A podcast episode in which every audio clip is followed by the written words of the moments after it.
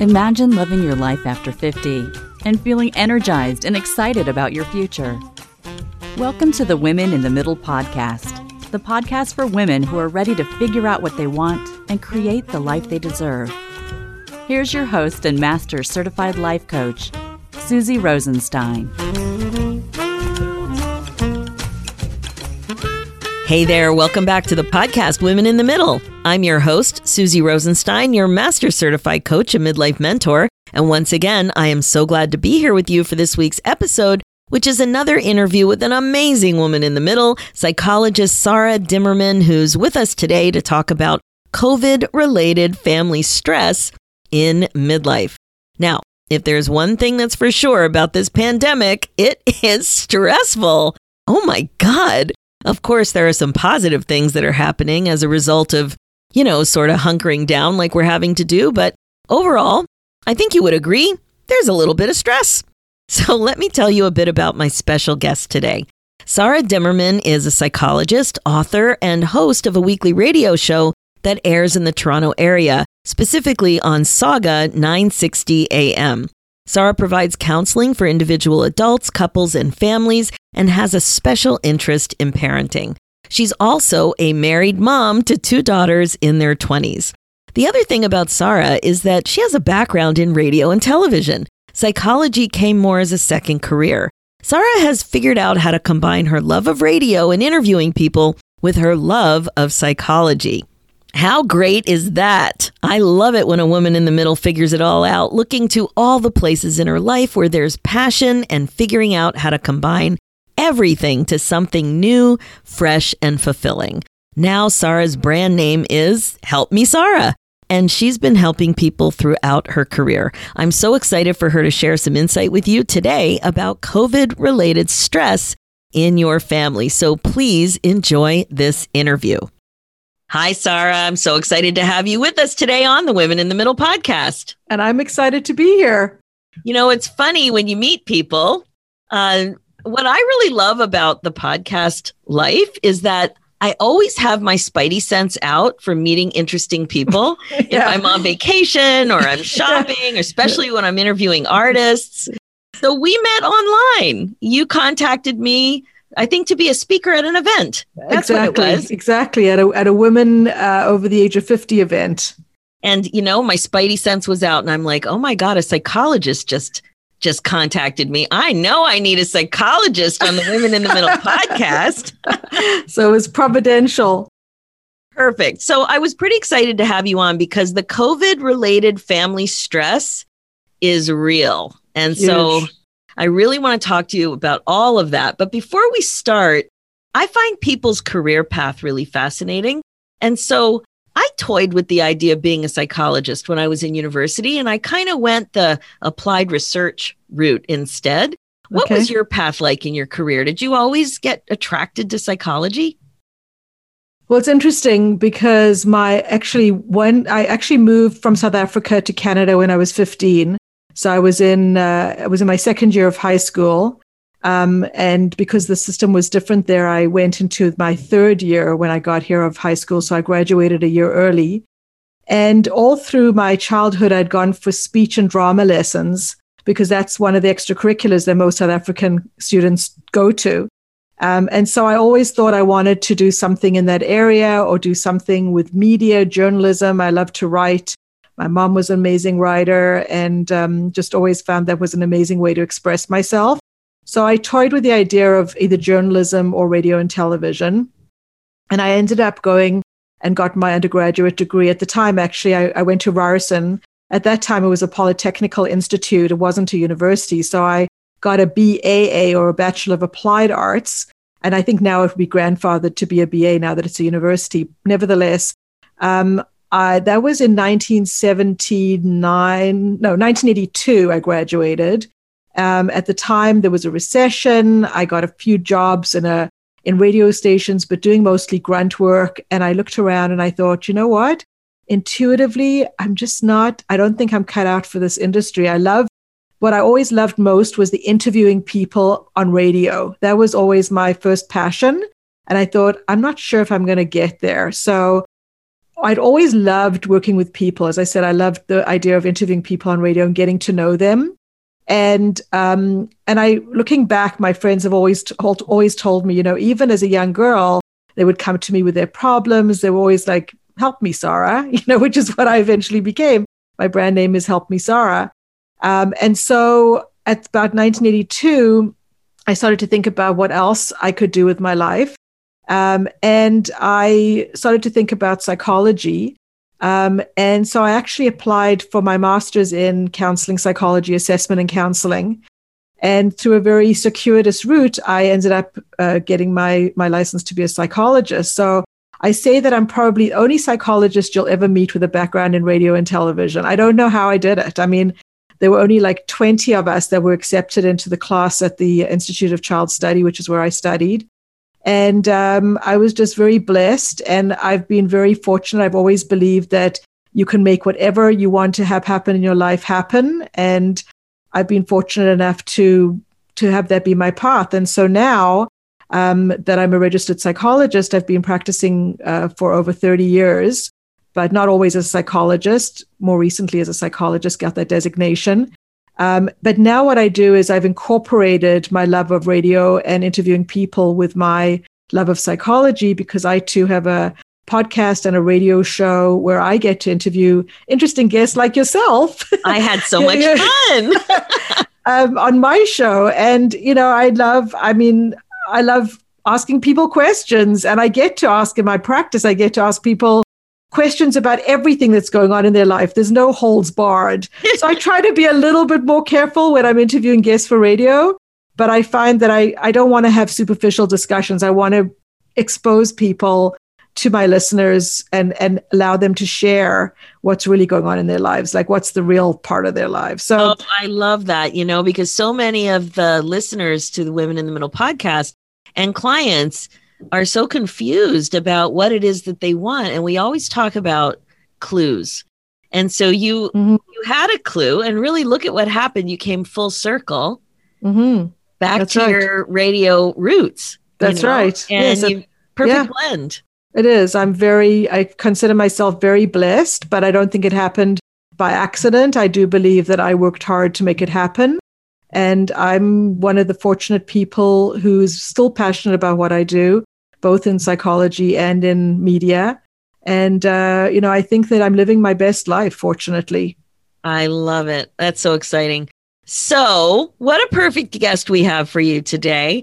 Um, so, getting back to this COVID related family stress, I have a feeling you're probably pretty busy these days. Extremely busy. Yeah, it's uh, my practice has actually never been busier, which is ironic because when COVID first started, there were a lot of people who were very reluctant to go virtual. And there were less than a handful of clients that I saw actually in my back garden over the summer. Mm. Uh, but the majority of people, even if they were not inclined to see me virtually originally, I just said to them, "Come on, you know, give it a give it one try." And I find that, like we all do when we're on a Zoom conversation or a virtual conversation, like right now, you and I are looking at each other like eye to eye. My clients are never going to get that close again. you know, in real life, we're sitting six feet apart. So, um, so it's actually a very intimate relationship to do it via technology. And even those clients who don't want to come on video, I speak to them on the phone, and that too. I listen really hard when I'm just listening. Uh, I have to I have to experience a lot more by just listening, and even those sessions have been very good. So I've had many new clients during COVID and they've all stayed. So, um, and it's just, as I said, my practice has never been busier. And my biggest concern is trying to find room for everybody and to develop a good referral network to be able to refer them to people who may be less busy. That's amazing. You know, most of my uh, private coaching is also on the phone. And I found, like you, that clients were a little surprised by that and a little skeptical but it's incredibly personal and sure. it allows i don't know you just don't need to worry about what you look like or if if you're getting emotional or any of it and i can just take notes and just get into my focus mode and not right. worry about the eye contact you know you mean if you're doing if you're doing phone you mean exactly i love right it. right Right. so for me it's most i would say 80% of my practice is is video so i do wow. have to i do have to at least change my top You know, I could be wearing track pants and slippers at, from the waist down, but I have to at least look a little bit presentable from the top up. But really, I found over the years, you know, when you first start out, of course, presentation is important and you want to be clean. But you know, clients don't really care about what kind of what you're wearing. They just want to make sure that you have rapport and that you are a good person. That's the most important part, I think. You don't care that I put on a pretty necklace for you today?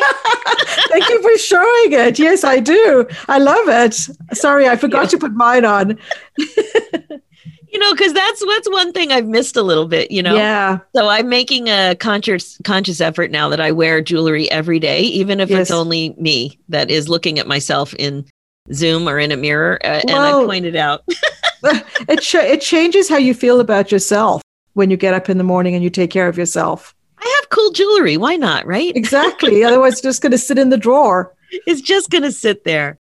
Okay so this covid related stress is real and people are finding you because they need so much more help. And what's so weird about COVID? I mean, there's so many things that are weird about COVID, but it's, you know, we have to create space with other people to to be safe. But with our family, we don't have space. and there's more people than ever living at home and working from home and being at home. And the first thing that comes to mind is these adult children who are living at home and not happy about it. Well, the rules are all different. And I was just thinking this morning that, you know, this has been going on for nine months. That's a long time. That's as long as it takes to grow a baby.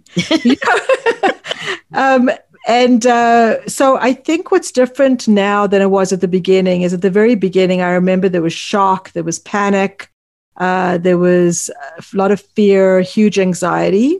Not to say that that doesn't exist now, but it's really changed. In fact, I would say that majority of clients I speak to now are more angry, feeling impatient, restless, isolated. I just want this this over this COVID thing. So many people call it the COVID thing, um, just to be over. And what I would say is that it's not that I'm seeing people specifically because of COVID concerns, but if somebody tends to be anxious, for example, or has like seasonal affective disorder, you know, and starts to get more depressed during shorter days, darker, you know, when nights start earlier, then everything becomes magnified during COVID. So I think it's just, you know, that's that's p- part of the problem. And then, of course, there are other issues that I'm dealing with with them, especially um, as you said, relationship issues where you might have, as you said, some older kids living at home with you they're not happy about being at home all the time. Whereas I remember when my when it first started, my my younger daughter, who's 21, came back from university early, um, and ended up staying, of course, home for the remainder of the summer. And her boyfriend came back too. Uh, and even though he lives fairly close, you know, we had to figure out were they going to visit back and forth. And eventually, he ended up coming and living with us. So that, and I remember that when I look back on those months, they were actually wonderful um, as as difficult as it was, it was you know everybody said this is an opportunity to just spend time with your family, and it really was. I mean, if I think back to those days, we learned how to play Rummikub together. We made dinners for one another, and we kind of knew where everybody was all the time. You know, didn't have to worry about when my daughter was coming home at like one o'clock on a Sunday morning, type of thing. Um, but now things are very different. We've become a little bit immune to it. Um, and uh, certain aged pe- people are wanting to take maybe greater risks. Um, so, for example, I know many of my friends and colleagues and, and clients are making sure that their children, for example, have COVID tests before they come home if they're away at university or if they're living away from home and then they're coming to visit. Um, others are not. Others are, you know, taking what I call calculated risks maybe determining, well, how many people is my, my child seeing? How often is she going out? How, what kind of safety precautions is she taking? Some parents I know are not hugging their children. Other people are saying, you know what? I'm not going without hugging my child for a year um, or whatever, however long it takes. So it's created a lot of division within families um, between, as you said, like parents and older children who, you know, it's different with young children because you decide whether they're going back to school or not. You decide whether you're going to have their friends in the house or not. But once they are, you know, in their like 15, 16, and especially after they go away to university, for example, they want to make their own decisions. And so it becomes like, how are we all going to navigate this together? Um, and and so and and with couples, it's created huge division as well. Like one partner may insist that the all the groceries and all the produce is washed before it goes in the fridge, whereas the other doesn't even remember to wash his or her hands when they come in from the grocery store. So a lot of nagging going on in a lot of households. You know, it's funny you, you mention it because I'm I'm so sensitive to I feel like I it's an out of body experience when I watch myself basically undoing all of the good work I've done to back off and give my kids space to develop their own independence, right? Right. And now I'm like I have to ask these questions.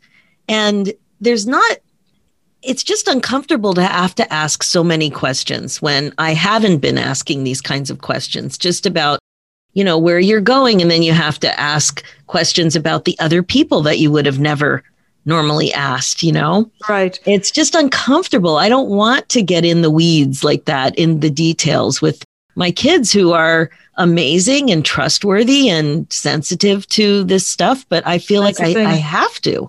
Well, there's a whole psychology around it um, you know, even washing produce. Um, who knows? You know, some people will tell you that really it doesn't make a difference. If it's in your fridge and you take it out a few days later and you give it a good wash, then nobody, you're not going to be get sicker quicker than the person who washes it, uh, you know, right away. But the whole psychology, there's a lot of rituals, and that's what happens when we have a lot of anxiety. So when we have anxiety, we perform rituals to um, reduce our anxiety. Unfortunately, it's only temporary. So, for example, I think that when we ask our kids a lot of questions, especially as you said, when they're older and they're more independent, that is our way of reducing anxiety. We want to hear that we can take a, like let go of our breath.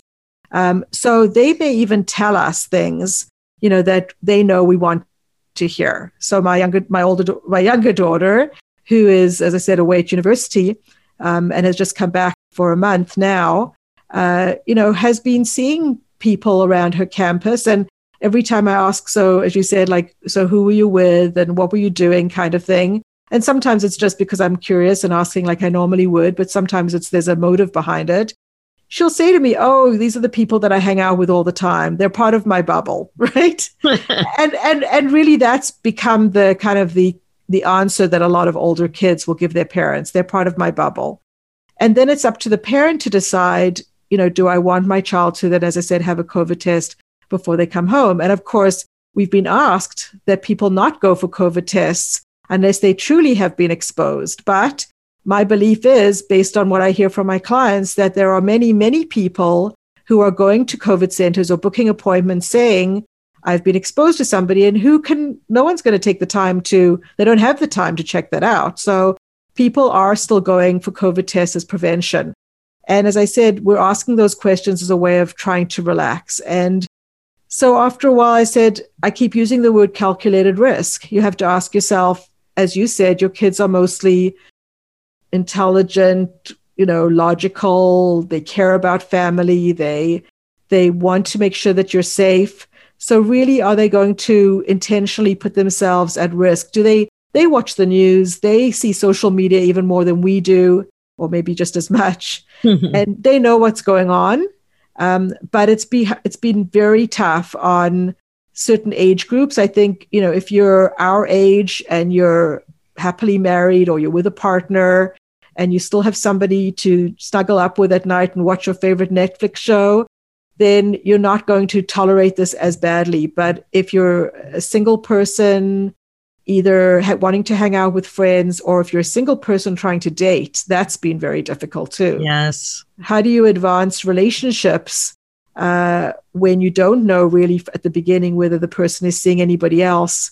How do you become intimate with that person without? Used to be that you asked your partner, your prospective partner, to go and get an STD test, right? A sexually transmitted disease test. Now you're asking them to go and have a COVID test. So everybody is monitoring one another. Everybody is supervising each other. Everybody is judging one another. That's it. It's the monitoring. Like, I never behaved like this before. Like, once they went to school, I tried to get into a, a groove of let's just connect once a week or two. Right. know? And Right. and I was very satisfied with that. Right.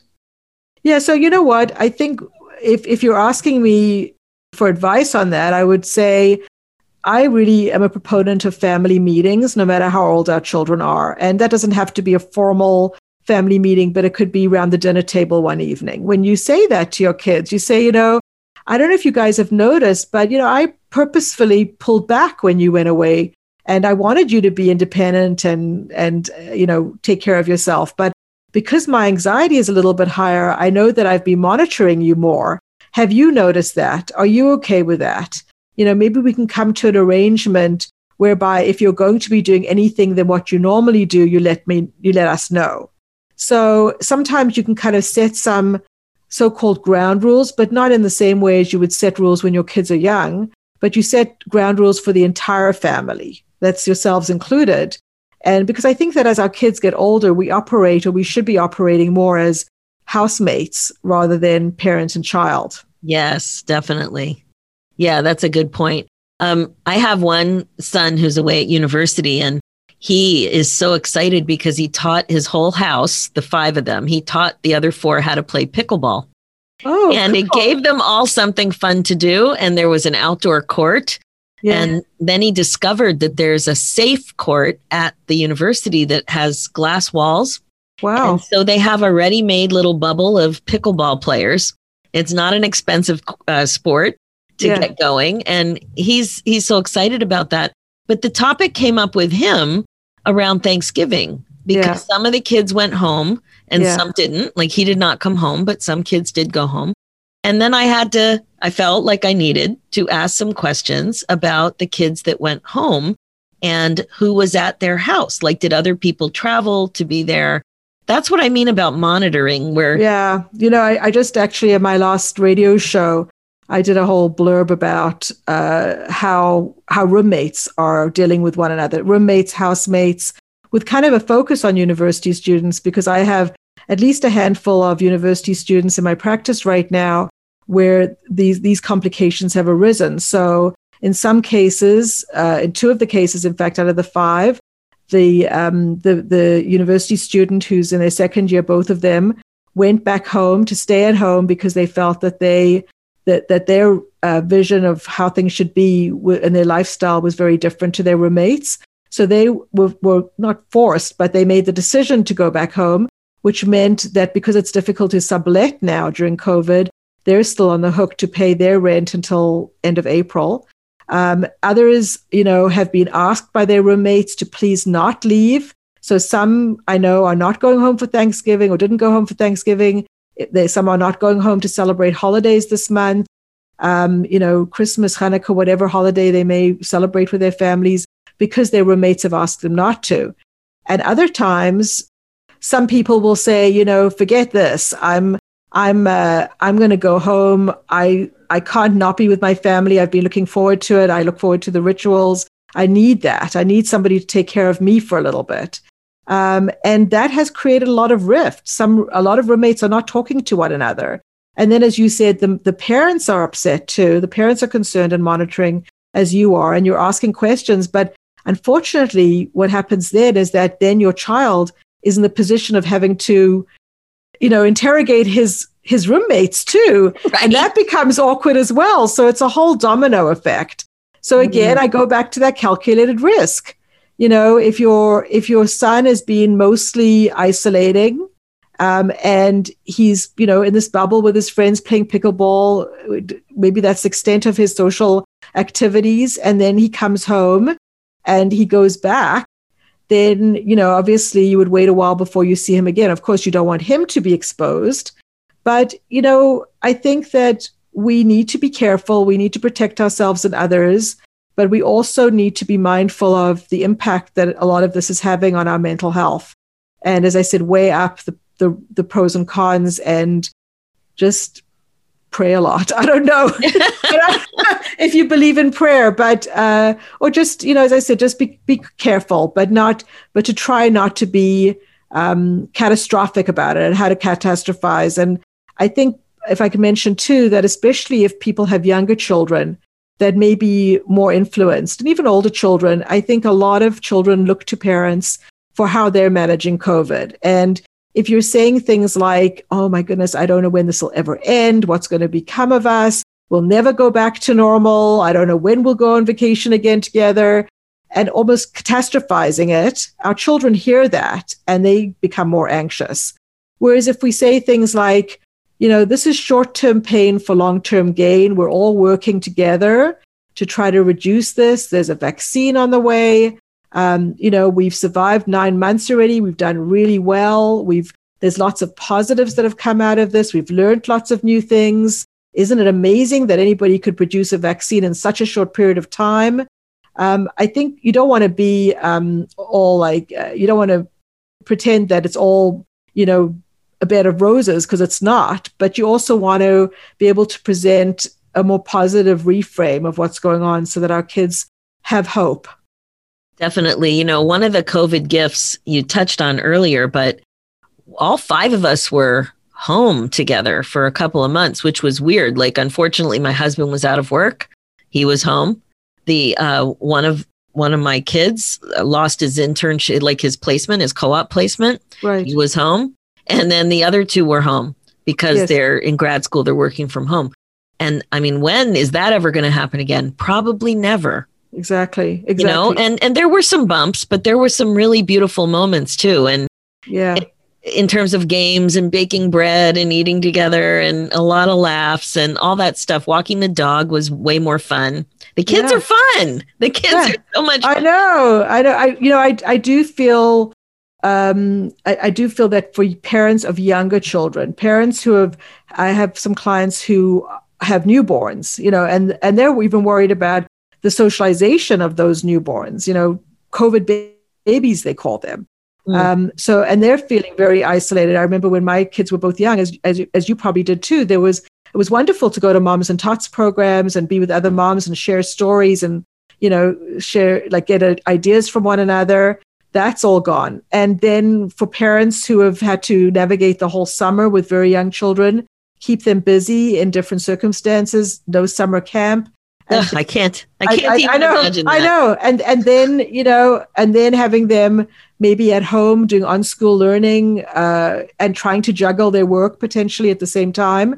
I think that the biggest stressor that I've seen has been on parents with younger children if you're talking about families and then there are the people that are single living alone, and that is like the 20 somethings or the 30 somethings.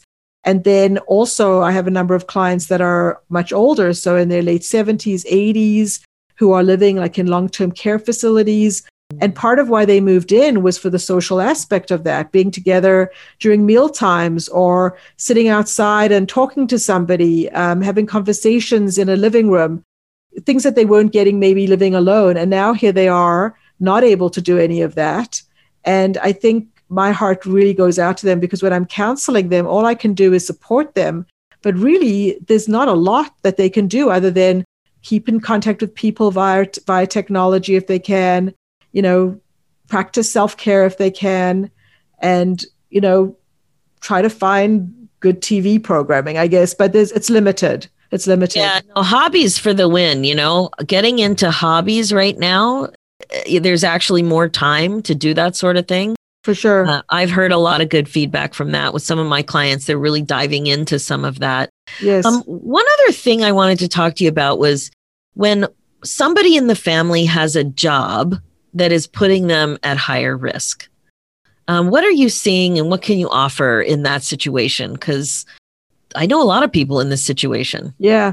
Well, actually, I'm thinking of a friend of mine who's a nurse uh, she works night shifts at a major downtown Toronto hospital.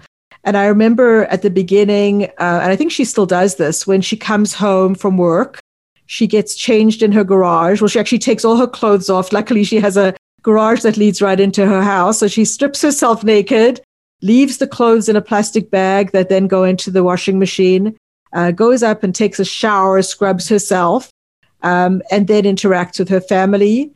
I think initially she may have been wearing a mask around her family. She's not doing that anymore. But she is, you know, especially if you're a frontline worker, um, the, the solace that families take or the comfort that they that they have is in knowing that their family member is at least very well protected, you know, especially from getting it themselves. So, you know, touch wood, whatever you want to touch or say, she's not been ex- she's been exposed to it many times in her job, but she's not gotten any th- any of the symptoms. Um, she also, I think, works hard at keeping her immunity up. Like she takes, I've heard that certain vitamins like vitamin D and zinc, I believe. I mean, I'm not an expert in that area, but there are certain vitamins that I think she, or garlic, I think she has a lot of, uh, to to you know to keep to keep her immunity healthy. Um, and I think that's the best you can do. I have heard that there have been some people who have, uh, you know, uh, moved into separate bedrooms that isolate from their families. But again, I think even if they were doing that at the very beginning, I don't think that they could continue. Other clients of mine, who one one client in particular, who was uh, working in a long term home, did get COVID.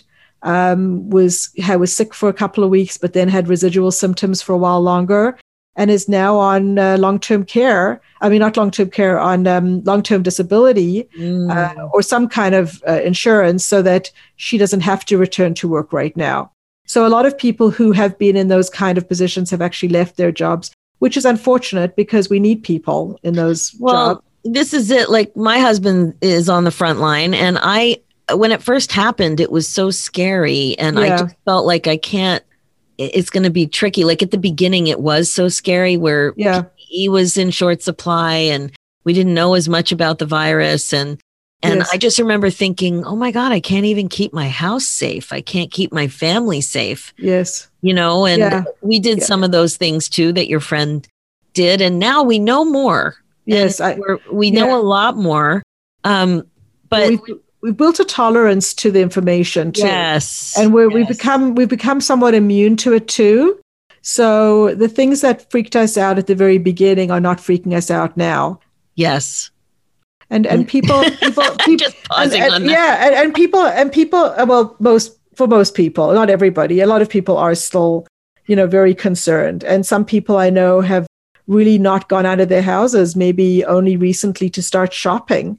But before that, like they've pretty much barricaded themselves inside their house and had groceries delivered to them for many, many months. And uh, I think that that's very difficult. I think that would weigh heavy on people. So if you have a partner or child that's working outside the house, and especially, I mean, there's lots of teachers, it's not just oh, the frontline yeah. workers, it's teachers who I have lots of clients who are teachers who are, you know, really struggling all day with their PPE equipment and then they come home and they've their children have been at school they've been at school so everybody's been out exposed.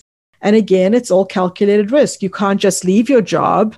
You know you may not be entitled to being able to take time off or there's lots of loopholes that you have to go through to it's do that. so true. I remember even asking my husband i said do you really have to go? Do you really have to work there? Like it actually popped into my head. I remember my husband looked at me he's like what of course. I mean, I think that panicky feeling is, you know, do you really have to go? I don't want you to go. You know, like, and some spouses or partners may get actually angry. You know, what do you, why do you think if you go, then you're putting all of us at risk? And, but as I said, it's it's a big for a lot of people, it's a financial consideration too. They can't afford to not work. Of course, and so you know, here we are, winter's coming and um, it's it gets cold and and our ability to go outside, which was just so amazing, mm-hmm. is getting a little bit more uncomfortable. Um, and I remember at the beginning, I started to think about it in August that, uh oh, if we can't sit on the front patio, what are we going to do? And I was a little ahead of the game with my family and I introduced the idea of a heater and making the patio nicer, like a little cozier, a little easier to entertain. And I got some funny looks about it. And I'm like, we're going to be so stuck. Like, what are the kids going to do if they can't hang with their friends? What are we going to do if we can't just have a chit chat with a girlfriend or something like that? And so I'm so glad I did that. We have a heater that's on order that has been months and it's not here yet. But what I have done, which has been amazing, is electric blankets. So I, I have saw, a, I saw that I saw that on your social media. Oh yeah, I want to tell everybody about it. So I got we have a really we have really great extension cords because we used to camp. So okay. we have like really big ones. So I run an extension cord from the garage with a big power bar. And I bought a lot of electric blankets, one for everybody in the house and some extras as gifts. And I just give them out. So if somebody comes over, we just plug in the blankets and it makes it so much more tolerable.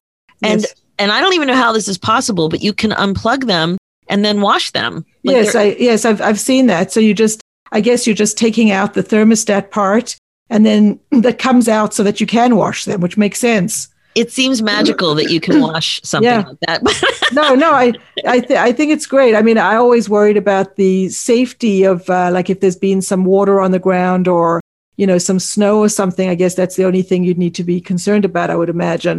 yes, and Uh, you can you can use those outdoor electric um, uh, extension cords. Like they have some heavier duty ones, and Right. you can also elevate it. It doesn't need Sure. to be on the ground, For right? sure. So, yes. Yes. so I've done that a few times, and I've been so thankful because one of my favorite things in the when the weather's good is to sit outside and chat with friends. Yeah, I think And- that's yeah, that's uh, absolutely that's changed, and it depends on what part of the city you're living in. I mean, I know in York Region, uh, we still have uh, restaurants open, you know, for a very limited number of people, and some people are still going and meeting friends there. Oh Uh, no, we're we're locked down. yeah, I know most most of most of the areas around us are in lockdown. Um, and so yes, absolutely the socializing with with friends. I find I do a lot of a lot more socializing with friends on Zoom. yes. um, you know, kind of uh, pivoted from telephone calls to Zoom calls so that at least we have the, we can see each other, um, which has been nice. But I think we can still get out and go for walks. But as you said, just sitting outside for extended periods, of course, would be a lot more less comfortable unless you have something like a heated blanket. It's so funny when we walk. We have this beautiful big dog, Newfoundland. He's so cute. And when we walk him, we seem to always catch these neighbors out. And when they see us coming, they love the dog. And it's like so exciting to see a neighbor and to have a little chat. They come running over and they pet the dog. It's like, like- so exciting Like to people, people. There's people on my lawn. I know, real live people. I know. Well, it's. I think. I hope that we'll we'll continue some of that enthusiasm for simple pleasures. Um, please God, when we go back into more of a normal state of living, because I think as people we do tend to forget very quickly, and we will go back to our old way of living very quickly and take a lot of what we used to take for granted. Still, ta- we'll still take it for granted, and so I think people need to be mindful about that and think about how the wonderful things that we've experienced now, how to do more of that later on. Exactly. I really agree. So, you know, thinking about the poor little stressed family units, what can you offer? Just some tips when there is stress about the amount of media we need to consume, the amount of new information we need to consume. Um, you know, we're going to uh, just learning about vaccine possibility and everything now. The whole flu shot thing, that was a lot to learn about. Right. there's just so much to learn and know and we're in this stressed situation so what can you offer the poor little family unit well, you know, it's interesting you talk about the flu vaccine because that was something that came up in our family as well. Uh, and then again with the vaccine, with the even with the COVID vaccine, some family members are saying, I w- I don't want to be the first to take it. I don't want to be a guinea pig. I don't want to take it at all. Let other people take it. I'll just, you know, it'll be herd immunity, that kind of thing. So, especially when we have kids that are older, we can remember that we don't have to do all the research on our own. We have lots of other able people. And again, part of the family meeting might be like, let's all look into this and come and discuss it together. Um, so that might be one option is to get everybody on board. And even doesn't have to be older kids. It could even be teenagers who do that, or even kids who are 10 or 11 years old could get involved with research. Um, I mentioned about you know making sure that you're not catastrophizing things in front of kids.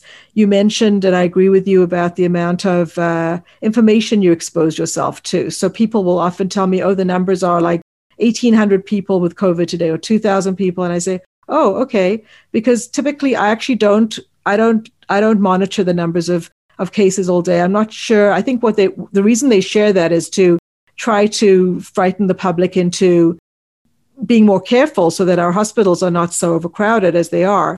Um, but you know, for somebody who already knows that it's a difficult situation, for somebody who's already taking precautions and is careful and mindful. I don't need to know the numbers every day. It's it's it's Groundhog Day every day type of thing. So to not expose yourself, the same goes with news. I mean, I think it's there's a little bit less news about it now. At the beginning, it was, as you know, all over the place. You couldn't you couldn't listen to the radio or watch TV without something terrible being spoken about. Now we have other pieces of news filtering in and out, but again, not to sit and watch news all you know many hours of a day. Uh, same with uh, social media, um, and of course, really important to like you mentioned that you when you get up in the morning, you may put on a nice piece of jewelry put on makeup, that kind of thing. And again, I want to stress that that self care is so important, both physical and mental self care. Um, a lot of people have uh, purchased exercise equipment for their mm homes. Um, and I think, you know, if you can exercise three times a week for half an hour at a time, that's great. Um, you know, watching what you eat, taking maybe more vitamins or supplements to keep your immunity stronger. And, you know, a lot of people are rolling out of bed, putting on their computer, not showering, not washing their hair, not brushing their teeth. They just like go on the computer for the day and it rolls into the next day. Some people are not even changing when they get up in the morning. What? Mm-hmm. Yeah. if they're not going anywhere for the day, they just stay in their pajamas all day. So oh I, I think that it's okay and it's actually a good idea to have PJ days once in a while. But I do think that taking care of yourself, one person actually said to me that uh, she talked about you know, how sometimes we have that transition time when we used to maybe work outside of the house, the transition time that we took driving to or commuting to or from work. And she was saying that she tries to build that commute time into her day, even if she's not leaving the house. So Whoa. she might take that length of time to just have a coffee, read the newspaper, or watch a bit of TV, or take a bath or a shower or whatever, just as a way of kind of going from sleeping to getting involved in the day's activities. That's so self care is really important. Yeah, no, I love that. And you know, I I was thinking it it it's hard to get your head. Around. Sometimes you forget that. Oh my God, it's a pandemic. We really are going to be home for another who knows how many months. Um, I had this pair of slippers that I probably had for ten years, and yeah. I love them. I like I need a slipper with like a, a shoe base, like not a yeah, soft. Me, t- me too. I, I, it can't be flat. It's like a yes. shoe that I wear only inside. It's furry, yes. and I thought, gee, I'm going to be home all the time. I think I'm going to replace those slippers. Like it made sense. Yeah, they don't replace. have to last forever. Right, and it made sense. Okay, so I'm going to be home a lot. What else can I do that makes sense because I'm home? Right, and um, I like that, and that changes things just a little bit. Yeah. Well, again, it's a simple pleasure. Yes. You know, we, we tend to, we hold on to pieces of clothing or pieces, things that we wear partly out of sentimentality and partly just because they're comfortable and you're not sure you're going to be able to find the exact replacement or you like the color or whatever it is. But then, as you say, we're not, we, you know, other than maybe wearing a, a shirt during Zoom calls or things for work or, you know, whatever, we're not having to buy many pairs of pants. Um, you know, if anything, maybe we, we're focusing on outer garments like coats and boots. Um, but then, as you said, like something as simple as a pair of slippers that gives you pleasure, that's warm and comfy, that you can wear during the day all day. You deserve to replace your slippers after 10 years, right? That but, made sense, right? I know. Yeah, it was like, it totally oh, wow, I never thought about that before, right? And, and I think, you know, as you know, because you you help people with this. I know. Uh, it's about putting yourself first sometimes. A hundred percent. Oh my god! you know what's so funny? The one person, person, the one person who is the most confused about our new social situation is your dog. Is the dog? I know. I knew when you exactly. I knew you were going to say that when you kind of thought, is is he a person or not? he kind of is. And he is so happy with all the people everywhere all the time. It's party time, but it's messed up his his routine. He doesn't sleep when he used to sleep. There are too many. All his favorite people are here all the time. it's true because we have two cats, and they too are just so thrilled to have us around all day.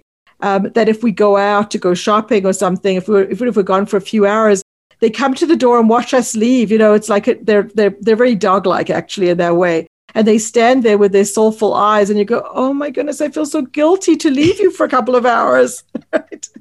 so but but a lot of people as you know have been buying animals it's hard to even find an animal now, or it used to be. Maybe it's getting easier now. I but hope people, the animals win. That's great. Yeah.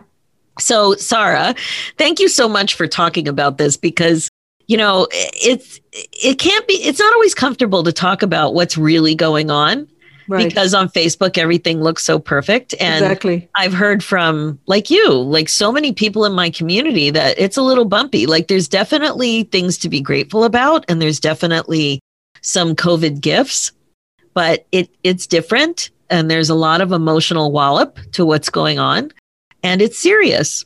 So thank you so much for just putting some perspective on it. It's really been helpful. Now I understand you have a couple of books that might be really um, useful. You want to tell us about some of your books?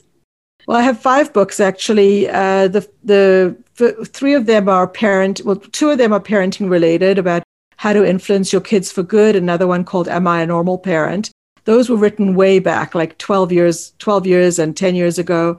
Um, and um, and then more recently, I wrote two books for couples. One is a wife talking to her husband and saying, or a woman talking to her partner and saying, How can I be your lover when I'm too busy being your mother? Which is a title I think a lot of people relate to. And uh, the most, most recent uh, couples related book is called Why Married Couples Don't Have Sex, at least not with each other. So it talks about monogamy, whether we're meant to be monogamous, how affairs happen, you know, talking about infidelity. So a whole mixture of that. Um, I wrote a book called uh, Don't Leave, Please Go, which was written for parents of first year university students who were heading away to university or college. And um, I wrote it during my daughter's first year away. She didn't know I was writing it until the end of the year. And by that time, she'd given me all the material that I needed to write the book. And of course, she, she sanctioned it and she actually wrote the last chapter. And then she and I actually last summer did, uh, we went and did presentations in front of, of uh, high school parents whose children were going on to university. And they loved it because it was my perspective as a parent and as a psychologist, and it was her her perspective as a first year university student. And they she was giving them lots of information that they may not have gotten from their teens. And I think they actually, you know, stayed behind afterwards to talk to her more than they wanted to talk to me. Oh so, my gosh, that's and, great. Yeah. That's so useful. So I'll put your links on the show notes for sure. It's www.helpmesara.com.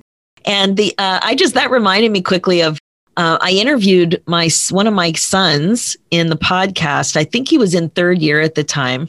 Yeah. And I called it Empty Nest from the Inside Out. Oh, I love and that. It was a, it, I'll send you the link and I'll yeah. also include it in the show notes. It was really an interview about, from his perspective, of what becoming independent was like for him. Because as parents, empty nesters, we often just think about what we're losing. We don't think so much about what the child is gaining. I love that. And oh, he was, it was really fun. And we got really good response from that. So I'll definitely yeah. share that too. Isn't it, isn't it wonderful when our kids become like people that we can actually, we can look to them for wisdom and insight? Oh, I, I love it. yeah. I love it. That's really great. And good recipes too. They seem to, they yes. have creative ideas, which is a lot of fun.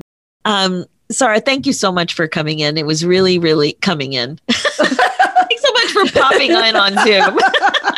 I know what you mean. I didn't even hear it until you until you you you kind of step back from it. That's so funny. No, thanks so much for joining us on, on the podcast. It was really fun to talk to a psychologist about what's going on in homes around the world. Really, really good. Thank thanks you for having me on. Thank you. Thank you. All right. I have a feeling that what Sara was talking about resonated with you just a little bit. COVID related family stress is real. It's no joke. And she gave lots of great tips for sure. I love the idea of the family meeting. I remember learning about that when the kids were much younger, but it never occurred to me that it would be a great idea now with so many adults living together in so many homes. Makes perfect sense. One thing I wanted to add was to encourage you to think a bit about how you want to experience the pandemic in terms of your relationships. I know there's a lot going on with the pandemic that you can't control, but I think it's a great idea to, to be a bit intentional about relationships now for the same reasons that it's a good idea to be intentional about relationships in general.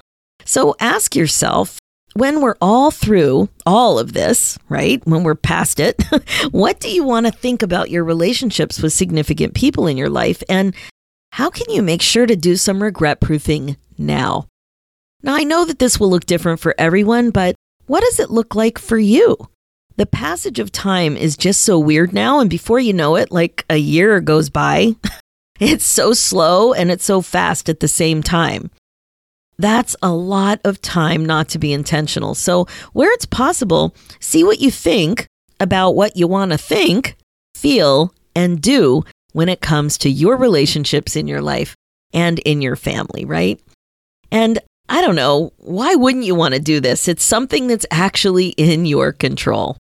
All right, that is it for this episode. As you know, my focus as a midlife coach is to help you waste less time spinning and feeling stuck about aging, about empty nest, about relationships, about your career, about being more compassionate toward yourself, about all of it. It's time to get excited about your life again. So remember, being the queen of your brain domain really is the best way to be, and I am here to help. This is what you'll learn when you hire me as your coach. And you know what? You're not going to believe what's possible in your life and the transformation that I think you're ready to make. I know you might not think you really, really, really need help like this, and that if you just listen to the perfect podcast episode or read the, the popular best selling book, you'll have all the answers you need. And, and for sure, that's great, but it may not be enough. When it comes to applying concepts, that's when you really, really benefit from coaching. So you know, we could work together. One way is private coaching, and I can help you grow faster. You'll see the connections and the insights way more clearly. And we laugh a lot too because you'll learn to be more curious and more compassionate with yourself, and that's fun. It's so good and such a beautiful gift. So head over to www.talktosuzy.com and you can apply there. For show notes and links, just go to www.coachwithsuzy.com and that's where you'll find everything. So let's do this, ladies. It's time for you to put yourself first, one thought at a time. Thanks so much for listening, and I'll talk to you next week.